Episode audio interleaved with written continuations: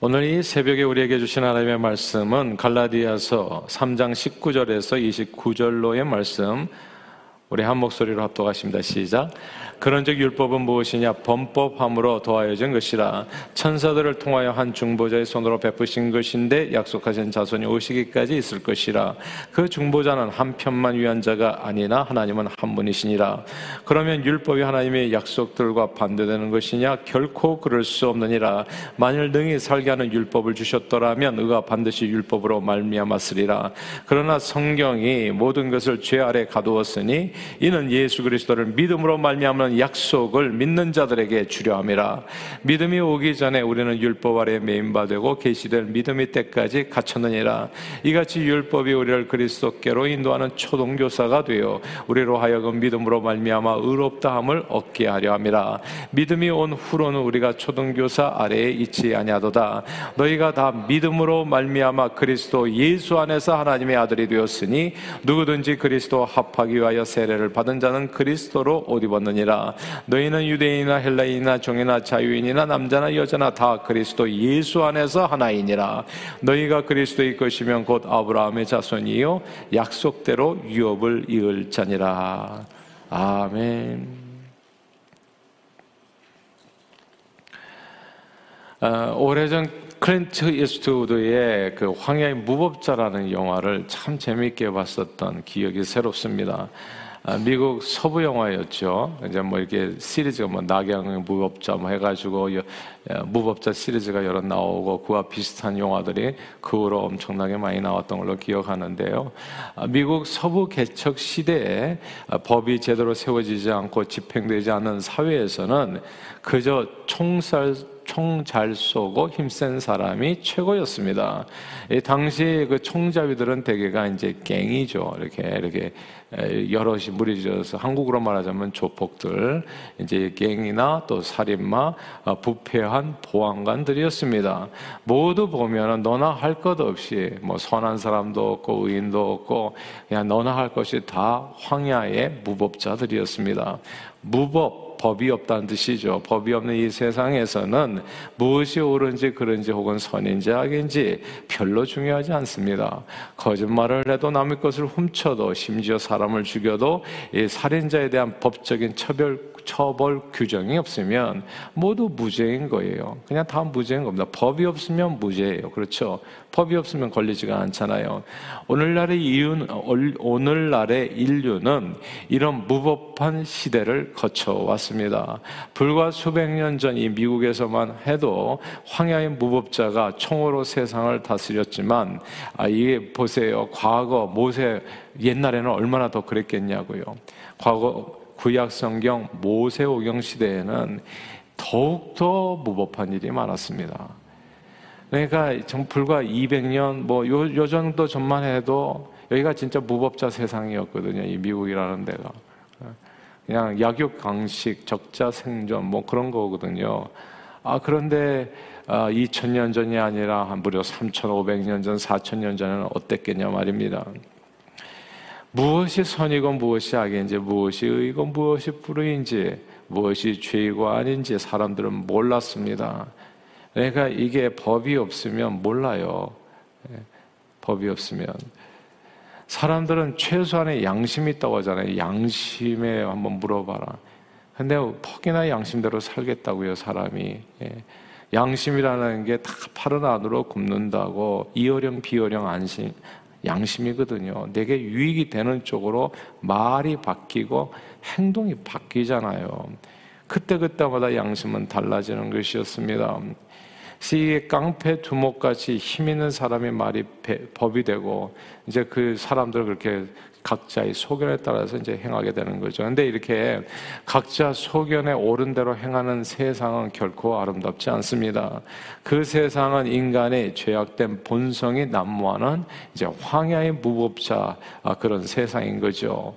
힘 있는 남성들은 연약한 여성들을 노리게 삼았고 그래서 과거는 다 이 그냥 축적 제도가 다 있었던 겁니다. 힘 있는 남성들이 그냥 이렇게 부인을 하나만 둘 수는 없죠. 그러니까 막 축첩 제도가 뭐 솔로몬은 천 명인가요? 예. 뭐 이런 일이 벌어지는 거예요. 그러니까 힘 있는 남성들은 뭐 법이 제대로 서 있지 않을 때는 이런 일들, 어린애들을 또 학대하고 육체의 쾌락을 쫓아 형용할 수 없는 별별 음란한 행동들을 거침없이 이제 자행하는 겁니다. 하나님께서 불로 멸하신 소동 고모라의 모습, 대부분 그런 모습으로 옛날에 살았다고 해도 과언이 아닙니다. 이런 공허하고 혼돈이 가득한 황야의 무법자 같은 세상에 하나님께서 주신 선물이 그게 율법입니다. 그러니까 율법이 참 귀한 거죠. 선하고 아름다운 거죠. 율법을 주신 거예요. 율법은 최소한 우리 인간 행동이 죄인지 아닌지를 판단할 수 있는 기준이었습니다. 하나님의 말씀이 율법이 오니까 비로소 사람들은 마치 어두움에 빛이 비춘 것처럼 그래서 하나님의 말씀이 내 발의 등이요 내 길의 빛이라고 얘기하잖아요. 빛이 오니까 어둠이 드러나는 것처럼 자신의 행위가 옳은지 그런지 선한지 악한지 죄인지 아닌지를 비로소 깨닫게 된 겁니다. 아 그런데 율법이 오고 나니까 문제가 생겼어요. 법이 없었을 때는 남의 것을 훔쳐도 이웃집 여인을 탐해도 강제로 뭐 나쁘을 짓을 해도 LGBTQ 행하여도 심지어 사람을 총으로 쏴 죽여도 마음에 아무런 죄책감이 없었는데 이게 무법이잖아요. 황해의 무법자. 예. 다, 다 옆에 보니까 다들 그렇게 살아. 보안관도 그렇게 살고 그러고 예, 그 다음에 갱들도 그렇게 살고 옆집, 이웃집, 철수도 그렇게 살고 다 그렇게 산다고 생각해서 그다지 큰 문제가 아니었는데 율법이 오고 나니까 이건 뭐 사소한 거짓말에도 마음에 쓰이게 되고 살인, 간음, 도적질, 음란 마음대로 할 수 없는 일들이 늘어난 겁니다. 그리고 법이 오니까요, 어떻게 문제가 생겼냐 하면 털어서 안 나는 사람 없다고 한결같이 너나 할 것 없이 다 법에 걸려가지고 죄인이 되고 만 겁니다. 사람을 미워한 것도 살인이라면 모두 살인자 되는 것이었고 음심을 품은 것만으로도 간음죄가 성립된다면 다 간음죄인이 되는 것이었습니다. 법이 오매 우리는 모두 죄의 법 아래에 놓이게 된 겁니다. 그리고 죄의 싹슨 사망이라고 이 법이 와가지고 분별할 수 있게 되었다는 점은 너무너무 좋은데 이 분별로 끝난 게 아니거든요. 죄의 싹슨 사망이라고 이게 율법이거든요. 그러다 보니까 다 죽을 수밖에 없는 죄인이 돼버린 거예요. 율법으로 분명히 우리는 무엇이 옳은지 그런지 선인지 악인지 죄인지 아닌지를 구별할 수 있게는 되었지만 율법은 연약해서 그 율법으로는 아무도 구원할 수 없었던 겁니다. 우리에게 선과 악을 구별해줘 이 고마운 율법이 이 소중한 율법이 오히려 우리를 죽게 만든 거지요. 법이 오니까 죽게 된 거예요. 사실 요 앞에 거리가 25마일 전이거든요. 25마일 전이라는 걸 모를 때는 어떻습니까? 우리는 쌩쌩 달립니다. 아마 오시면 100마일로 달리는 사람도 있을지도 몰라요. 생길지도 몰라. 근데 25마일 전이라고 딱 붙어 있으니까 우리는 100마일로 달리는 순간에 죄인이 되는 거예요, 그냥. 예. 근데 여기서 사실 25마일 전 지켜서 달리는 사람이 어디 있습니까, 우리? 그러니까 우리가 보면 여기 다 죄인들만 모여 있는 거예요. 이게 안 걸려서 그렇지. 우리가 지금 네, 경찰에게 안 걸려서 그렇지. 걸면 다 걸리는 거예요, 걸면. 법이 딱 세워지니까 다 죄인이 돼버린 겁니다. 예. 근데 성경은 사실 이 25마일 보아오존 이런 거, 이런 법 정도의 교통법이 아니거든요. 성경법은 그냥 사망이에요. 하나만 거쳐도 모두에 거친 것이 된다고. 그냥 법이 오면 우리는 다 죽게 된 겁니다. 바로 이 문제, 고마운 법. 근데 법이 오면 다 죽게 된 이 문제를 해결하기 위해서, 이 해결하기 위해서 하나님께서 보내주신 분이 바로 예수 그리스도이십니다. 그러므로 오늘 본문은 율법의 목적을 크게 두 가지로 설명해 줍니다. 첫째로 율법의 목적은 죄를 판별하고 인식하게 하는 거. 율법이 없었으면 황야의 무법자 같이 되는 인생인데 법이 오에 따라서 최소한 뭐가 옳은지는 알고 살게 해주셨다. 오늘 본문의 19절 말씀입니다. 우리 다 같이 우리 19절 말씀, 3장 19절 같이 한번 읽어볼까요? 시작. 그런즉 율법은 무엇이냐? 범법함으로 도하여진 것이라. 천사들을 통하여 한 중보자의 손으로 베푸신 것인데 약속하신 자손이 오시기까지 있을 것이라. 아멘. 여기서 율법은 범법함으로 도하여진 것이라 라는 구절을 주목해야 됩니다. 법이 없을 때 인류는 모두 황해 무법자 같았잖아요. 힘센 사람이 최고. 사실 옛날의 왕은 오늘날로 보면 조폭 두목하고 아주 똑같아요. 예. 그러니까 깡패 두목하고 갱들의 두목하고 아주 똑같은 게 옛날의 왕입니다. 아, 힘센 사람이 왕이 되는 거죠. 그런 세상에서 사람들은 무엇이 참이고 무엇이 거짓인지 무엇이 죄인지 아닌지 모르고 살았습니다. 그런 인생을 하나님께서 불쌍히 여겨주셔서 사람답게 살 수 있는 법을 알려주신 겁니다. 법을 통해서 사람들은 내 자신의 말과 생각과 행동을 분별할 수 있게 됐습니다.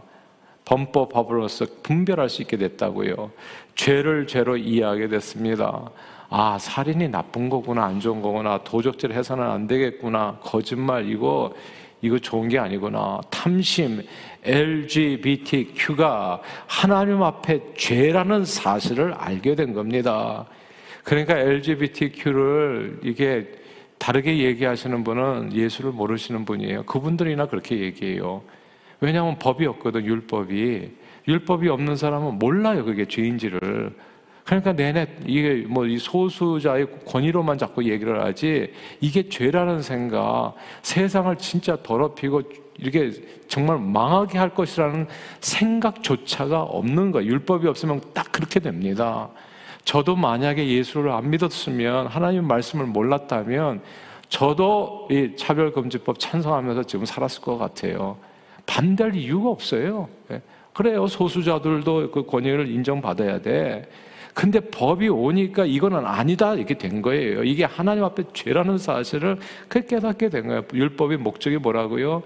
죄를 죄로 인식하게 하는 거. 그러나 죄를 판별하고 인식했다고 해서 죄의 문제를 해결하는 건 또 다른 문제입니다. 그래서 율법이 더 중요한 목적이 있는 겁니다. 그것은 죄를 깨달아 그 죄를 해결해 주실 수 있는 유일한 구원자 예수 그리스도께 우리를 인도하는 거. 그래서 오늘 본문에 초등교사라고 하잖아요. 예수님 앞에 인도하는 일을 무엇이 한다고 율법이 한다고. 사실 죄를 깨닫지 않으면 예수님이 필요가 없어요. 무법한 세상에 무슨 예수님이 필요합니까? 구원자가 필요해요. 다 법이 없는데 난 죄인이 아닌데. 예. 근데 법이 오니까 우리는 누가 절실하게 필요해졌냐 하면 이 사망의 몸에서 누가 나를 건져내랴. 아무도 건져낼 수가 없는데 예수가 필요해진 거예요. 그래서 오늘 본문에 22절입니다. 22절 같이 한번 읽어볼까요? 22절 시작. 그러나 성경이 모든 것을 죄 아래 가두었으니 이는 예수 그리스도를 믿음으로 말미암는 약속을 믿는 자들에게 주려 함이라. 아멘. 여기서의 성경은 신약 성경이 아니라 구약 성경, 모세 율법을 얘기하는 거거든요.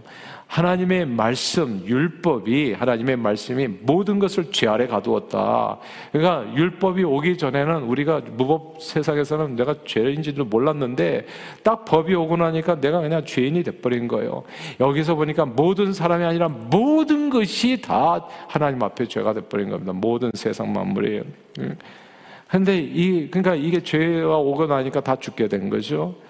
근데 이 죽게 된 것을 누가 예수 그리스도께서 여기에서 성경 율법이 모든 것을 죄 아래 가두었으니 그 목적은 이는 이는 예수를 믿음으로 말미암는 약속을 믿는 자에게 주려 함이라 이 구절을 주목해야 됩니다. 율법으로 죄를 알게 되면 죄의 싹은 사망이라고 우리는 오라 공고한 자로다 누가 이 날 사망의 몸에서 건져내랴 우리 자신이 죽을 수밖에 없는 존재임을 깨닫게 됩니다. 그런데 그 죄의 대가인 사망을 예수님께서요 십자가에 치러 주셔서 율법의 요구를 다 이루어 줘 버리신 겁니다. 그리고 하나님께서 모든 믿는 자에게 죄 씻음의 확신과 함께 하나님의 자녀가 되어서 아브라 함의 모든 축복을 유업으로 이어받도록 약속해 주신 겁니다. 그러므로 우리는 이제 율법으로 인해서 선과 악, 의와 불의 죄와 벌을 동시, 알고요, 알게 되었고, 동시에 또한 하나님의 율법으로 인도함을 받아서, 초등교사인 율법으로 인도함을 받아서 누구 앞으로? 유일한 권자 예수 앞으로 하나님의 은혜 안에서 예수 그리스도를 믿음으로 그 모든 죄로부터 자유함을 얻어 하나님의 축복을 누리는 하나님의 자녀가 된 겁니다. 죄에서 자유함을 얻어서 하나님과 화평을 누리게 되었고 죄를 분별하면서 거룩한 삶을 살 수 있도록 성령님의 도우심을 입게 된 거예요. 그래서 이 율법과 성령이 함께 가는 겁니다. 말하자면 율법과 복음이 함께 가는 겁니다. 율법이 여기 까지 하는 거에 죄를 죄로 깨닫게 하는 거. 오늘날도 율법이 아니라면 LGBTQ가 죄라는 거 우리가 알겠습니까? 예? 당연히 모르죠. 물론 성령님께서 깨닫게 해주시겠지만 성령님이라는 것은 또 어떻게 보면 상당히 주관적일 수도 있거든요. 성경 말씀을 통해서 아 이게 아니라는 거구나, 이게 아니구나, 예, 이걸 아는 거예요. 근데 알아도 해결이 안 돼. 그거를 갖다 예수 그리스도께서 믿음으로 말미암아 주시는 성령님의 은혜로 우리는 이 죄에서부터 완전히 자유함을 얻을 수 있도록 능력을 힘입어서 죄에서부터 자유함을 얻고 거룩한 삶을 살게 되어진다는 거.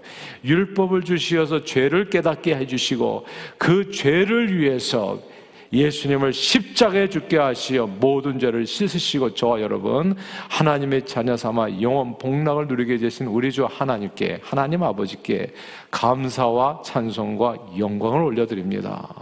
늘 예수 믿음 안에서 성령님의 도우심을 받아 온갖 불의와 죄를 다 버리시고 하나님의 자녀로서의 축복을 온전히 누리시는 또 오늘 하루 저와 여러분들이 다 되시기를 주 이름으로 축원합니다.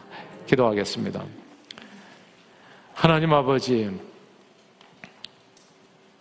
황야의 무법자 같이 살았던 저희 인생들을 불쌍히 여겨주셔서 율법을 선물로 주셨습니다. 율법이 와, 오게 되면 우리가 무엇이 옳은지 그런지, 무엇이 선인지 악인지, 무엇이 죄인지 아닌지를 깨닫게 되었습니다. 사람답게 살 수 있는 길을 찾았습니다. 그런데 알고 보니까 죄 많은 인생은 법이 오매 한 사람도 빠짐없이 죄인이 되고 말았습니다. 죽을 수밖에 없게 되었지요. 그래서 율법으로는 구원이 아니라 율법으로는 초등교사가 되어서 예수 앞으로 인도한다는 사실을 오늘 주님의 말씀을 통해서 깨우쳐 주심을 감사합니다. 하나님 오늘 말씀을 고 우리 마음에 품고 율법으로 해결할 수 없는 이 구원의 문제를 해결해 주신 예수 그리스도를 그 십자가를 든든히 붙잡고 성령님을 의지하여 성령님이 도우신 가운데 모든 죄의 권세로 자유함을 얻어 거룩한 삶을 살며 이 구원의 복음을 땅 끝까지 전하는 일에 존귀하게 쓰임 받는 저희 모두가 되도록 축복해 주옵소서. 우리를 모든 죄로부터 구원해 주신 우리 주 예수 그리스도 이름으로 감사드리며 기도하옵나이다. 아멘.